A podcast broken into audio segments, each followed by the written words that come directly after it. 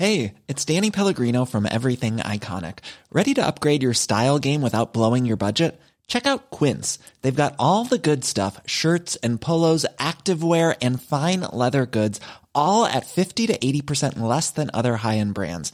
And the best part? They're all about safe, ethical, and responsible manufacturing. Get that luxury vibe without the luxury price tag. Hit up quince.com slash upgrade for free shipping and 365 day returns on your next order. That's quince.com slash upgrade. Many of us have those stubborn pounds that seem impossible to lose, no matter how good we eat or how hard we work out. My solution is PlushCare. PlushCare is a leading telehealth provider with doctors who are there for you day and night to partner with you in your weight loss journey. They can prescribe FDA-approved weight loss medications like Wegovy and Zepbound for those who qualify. Plus, they accept most insurance plans. To get started, visit plushcare.com slash weight loss. That's plushcare.com slash weight loss.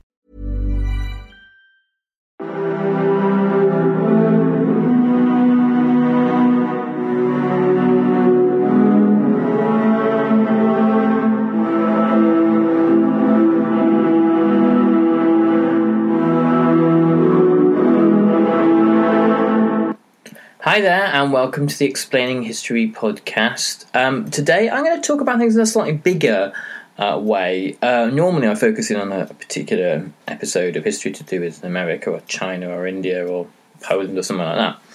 Today, I want to talk about really world history, uh, world economic history throughout the 1970s, and why it is that much of the world transitioned from a period of uh, economic growth and, and precedented period of economic, economic growth from the end of the Second World War um, through to the late 1960s, um, through to a period of economic crisis, which lasted throughout the 1970s and uh, 1980s. Um, there was a, uh, a brief period of respite in the 1990s, and we're, we're pretty much back in it now.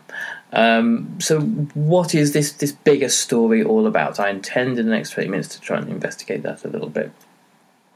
Hang on to the end because there's the uh, chance to get 10% off Audio Pie uh, podcasts. Great for studying and great for learning and great for teaching.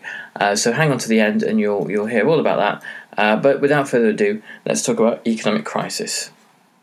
So any economic boom will slow down at some point. What normally tends to happen is that people spend large quantities of money and then they continue to do so. They consume, buying nice things, um, and then they borrow. And then the amount that they borrow eats into the disposable income, and then the uh, spending power declines, and the amount that factories uh, produce declines because shops are ordering less things, and so on and so forth. And you go from a, uh, an, inf- an inflationary to a deflationary moment. This is considered fairly normal. People pay off their debts and they start spending again. Hence, you have um, business cycles um, and economic cycles. Um, however, however, in the 1970s, um, in Britain, America, and much of Europe, this doesn't happen. What happens is that at the same time you have deflation, i.e., the economy economies of the Western world slowing down and in some cases shrinking in size. Um, you have no decrease in average prices. In fact, the recessions that the Western world face are also accompanied by inflation, which is normally symptomatic of an overheated economy the uh, his, um, economists have puzzled uh, over why this happened, and the answer that uh, was reached, particularly in Britain and America, was a, a monetarist answer. It was to do with excess money supply. There was too much money in the economy, and this they uh, monetarist economists said was really the fault of Keynesianism, of um, generous state spending throughout the post-war era, um, which had disrupted price signals in the economy. There are other more likely culprits than this, however, and we need to begin our story in 1971 with Richard Nixon. Richard Nixon in 1971 takes the dollar off the gold standard, off the fixed system of exchange rates, so the dollar is now no longer um, equivalent to an amount of gold. Instead, it becomes what we call a fiat currency, i.e., you can make as much of it as you like. It has no intrinsic value. And uh, the devaluation is because uh, America has spent a lot of money on Vietnam. Um, fighting a war of attrition on the other side of the world uh, over a long period of time um, has been extremely expensive, and America has had to borrow money in order to pay for the Vietnam War. And this meant that by taking the dollar off the gold standard, it became easier to repay America's debts. Now, the, the paradox here is that Nixon decided unilaterally to remove the um, dollar from the um, gold standard, and it meant that other European currencies, other, shall we say, first world currencies, had little choice but to follow suit. It wasn't what they wanted, uh, but when the world's reserve currency abandons a, a system of exchange, the system of exchange tends to start to break down itself. The gold standard, which was the product of the Bretton Woods uh, meetings of uh, 1944, um, was a, a, a, an indication of how people like Keynes and um, his American counterparts um, saw the development of the post war world. It was seen that, uh, it was assumed that um, wealthy countries would become part of a, a fixed and stable um, monetary and exchange uh, and trading system. And this system had lasted nicely for three decades, and now it was starting to break down and there was no indication as to what would replace it. Two years later, in Paris in 1973, Bretton Woods is consigned to the history books, and instead a floating system of exchange rates is um, is born, and this creates huge new potentials for um, financial um, fin- uh, fi- the financial industry um, and the um, ability to trade currency and speculate on currency. Something that, that really has a huge impact on every economy in the world today. Most of the currencies, particularly in Europe, were overvalued. Um, the deflate, the decline in value of currencies when they started to be traded um, on the ex, uh, on a floating exchange rate uh, meant that prices rose, particularly for imports. Um, anybody wondering how this works, have a look back at um, everything that's happened since the Brexit referendum last uh, summer, um, as the pound, the, the, pound becomes a, a less desirable um, a, a, a less desirable currency, prices rise because it costs more pounds to buy things from overseas. So this was one inflationary pressure on European uh, countries. Uh, America, unfortunately, doesn't miss out on this inflationary pressure either.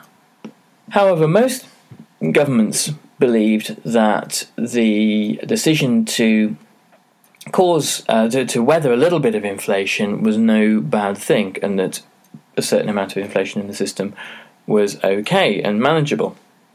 It was better this than to allow recessions and to retreat from commitments to full employment and other aspects of the kind of the the, the, the post war social democratic consensus which had been dominant in much of the, the first world uh, since the end of World War II. And it wasn't necessarily a terrible idea to permit a little bit of inflation into the system um, under um, and under sort of more favourable world conditions, it may well have just about worked. Um, the there is only one country in Western Europe that was uh, um, deeply averse to price inflation, and that would have been uh, in by before 1989, obviously West Germany. Germany in 1923 experienced hyperinflation with catastrophic effects upon uh, German democratic life. Uh, uh, you know, a decade later, killing, uh, throttling it entirely.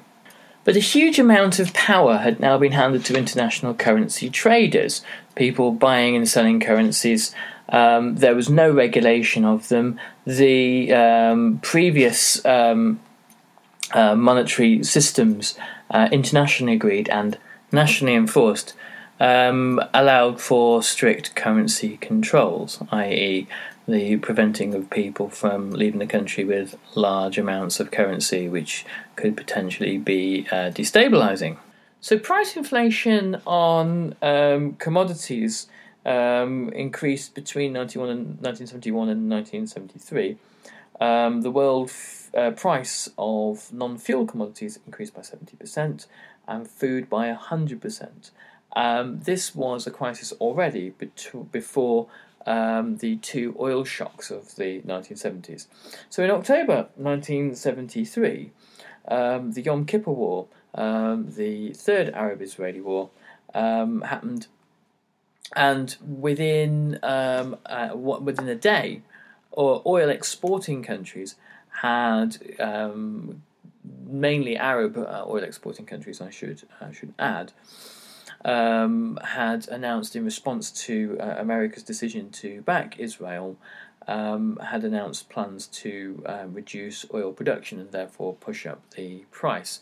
Um, the, uh, the, the king of Saudi Arabia had said to Richard Nixon, "Time for America to sit this one out.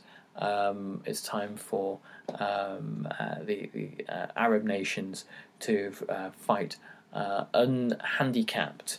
um, uh, Israel. And the, um, uh, the uh, war, uh, which finishes with an Egyptian um, Israeli ceasefire at the end of October, on the 25th of October, um, has long lasting consequences for European countries.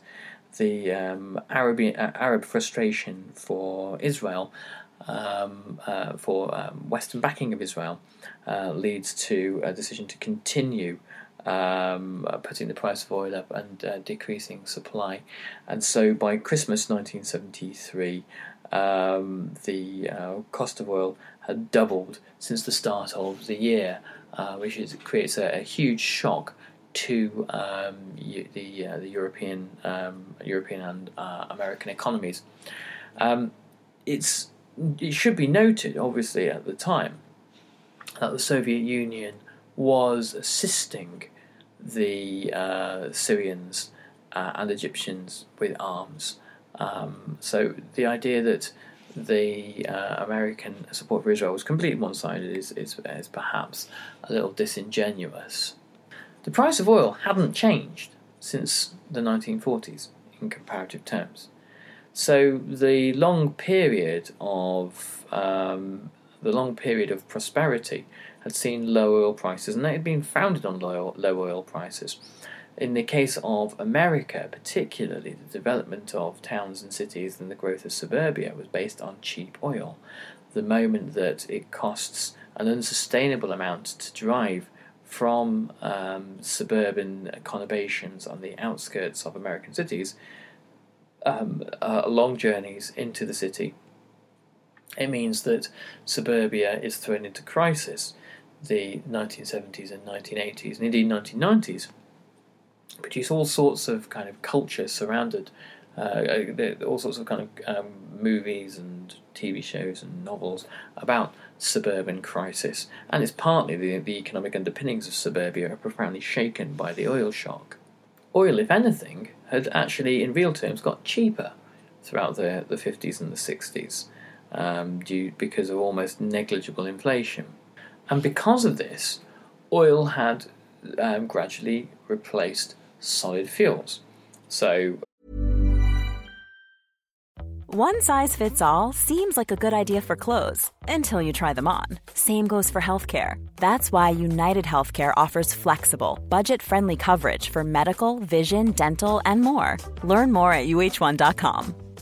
Hey, I'm Ryan Reynolds. Recently, I asked Mint Mobile's legal team if big wireless companies are allowed to raise prices due to inflation. They said yes. And then when I asked if raising prices technically violates those onerous two year contracts, they said, What the f are you talking about, you insane Hollywood ass?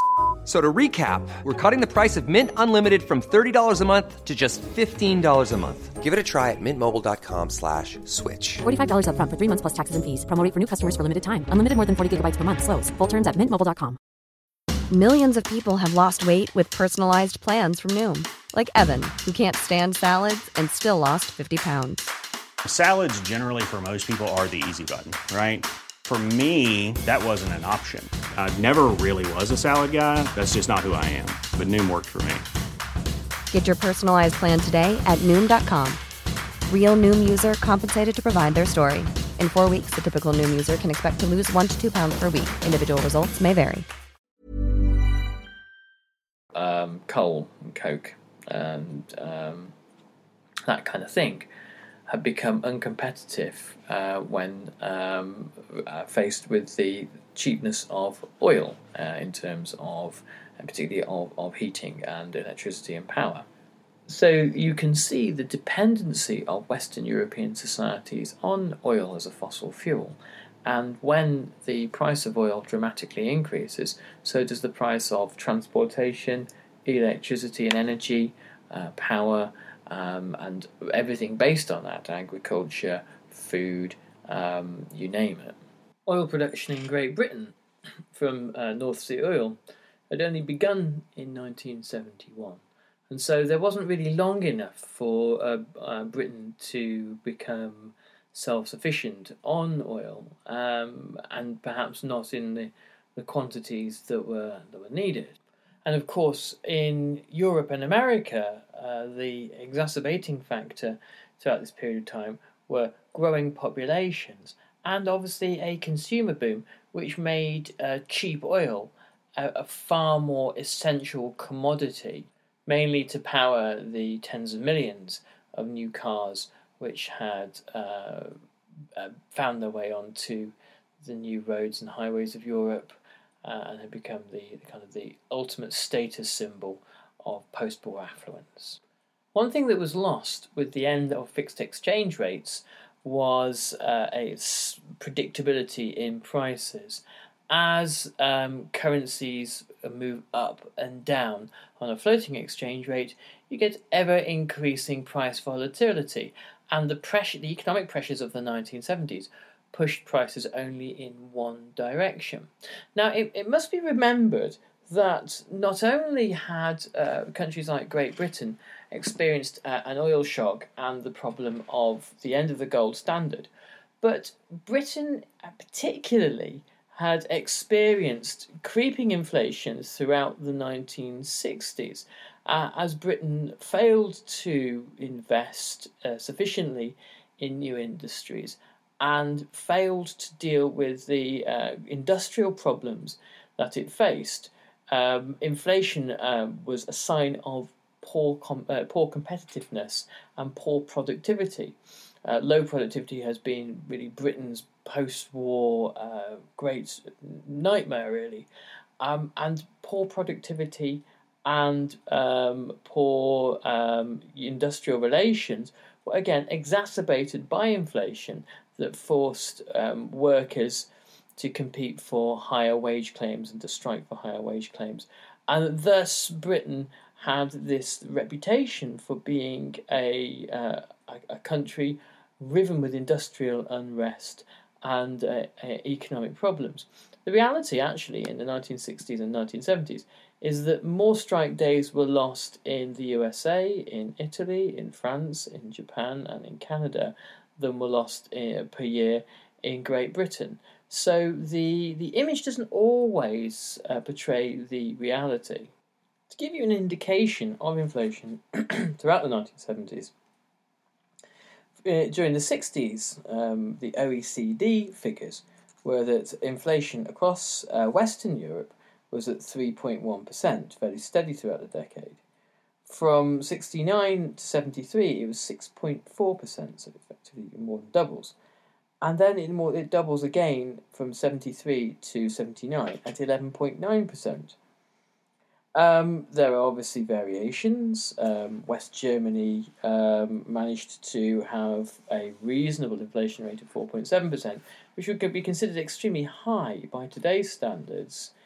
Um, French inflation uh, averaged at 10.7%, but it's Great Britain um, that just comes in under Italy at 15.6%. Italy is 16.1%. Um, and in 1975, um, the inflation shoots up to 24%. The problem with this kind of inflation is that it had never really been seen before. Inflation previously was the sign of an overheating economy, or um, where uh, production had um, dramatically uh, was spending had dramatically outpaced uh, productivity. There's too much money whizzing around the economy, or a um, a, a, creation of um, a an overprinting of currency, uh, such as with um, Weimar Germany in 1923. This was a um, a commodity um, a, a commodity based inflation where the uh, commodity price of a raw material like oil um, is artificially forced up, and the and it indicates a, an over reliance on a particular energy source, which is largely unfortunately unavoidable. There's a second oil shock in 1979 when the Iranian Revolution happens and the Shah of Iran is overthrown by the Ayatollah Khomeini. And from 19, 1979 to 1980, um, the, uh, once again, prices soar upwards. The term that economists used to uh, describe the phenomena of inflation and low growth in the 1970s, therefore, was called stagflation, stagnation and inflation. Uh, it wasn't again to make it distinct from the inflation that is born of um, a overheating economy, and one which really more accurately reflected the times. The thing about the 1970s that always has to be remembered um, is that uh, across Western Europe and the USA, even though um, inflation is eating away at living standards, in most cases, in most countries, people enjoy a better standard of living in 1979 than they do in 1969. And the fact that the 70s is viewed as such a, an apocalyptic economic time, I mean, it doesn't bear much comparison with the 1930s, for example. Um, the, the, the reason why it's, it's viewed as um, such a, a dark time economically is partly because it's compared to the previous two decades, the 50s and 60s, which um, were areas of low prices, relatively high wages, and full employment.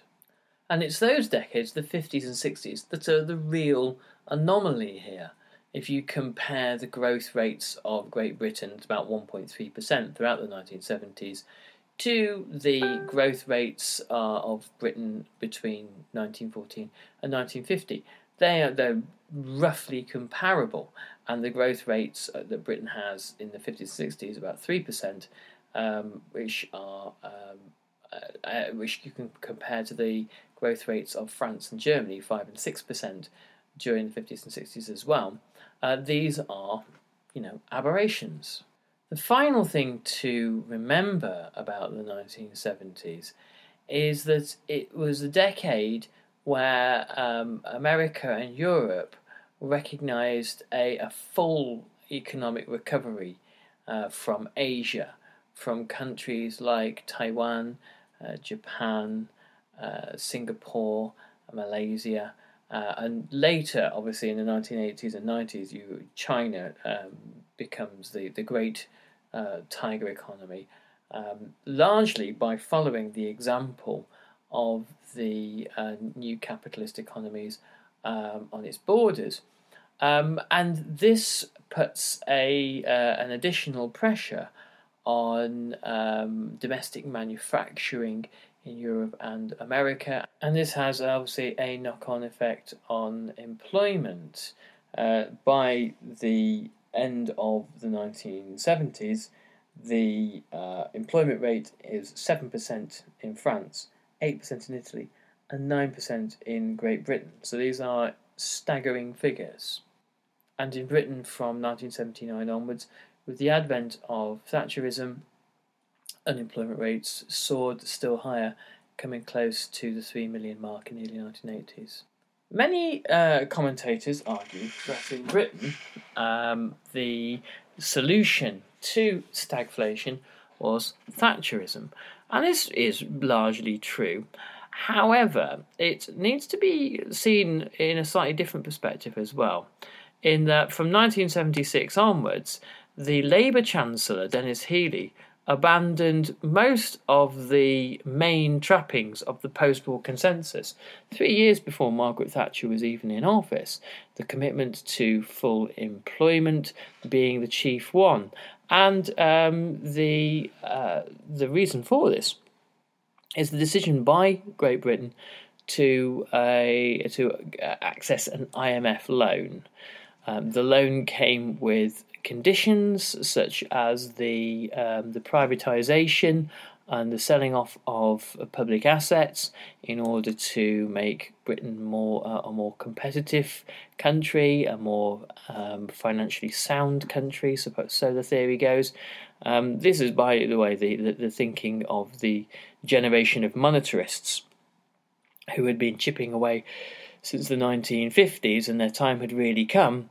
Um, and the uh, monetarist economics economists argued that the real essence of um, bringing down inflation and thus returning the country to productivity was to reduce the money supply at any cost. Um, this is tried in the early 1980s uh, by uh, Geoffrey Howe, uh, uh, Margaret Thatcher's Chancellor, and is a dismal failure.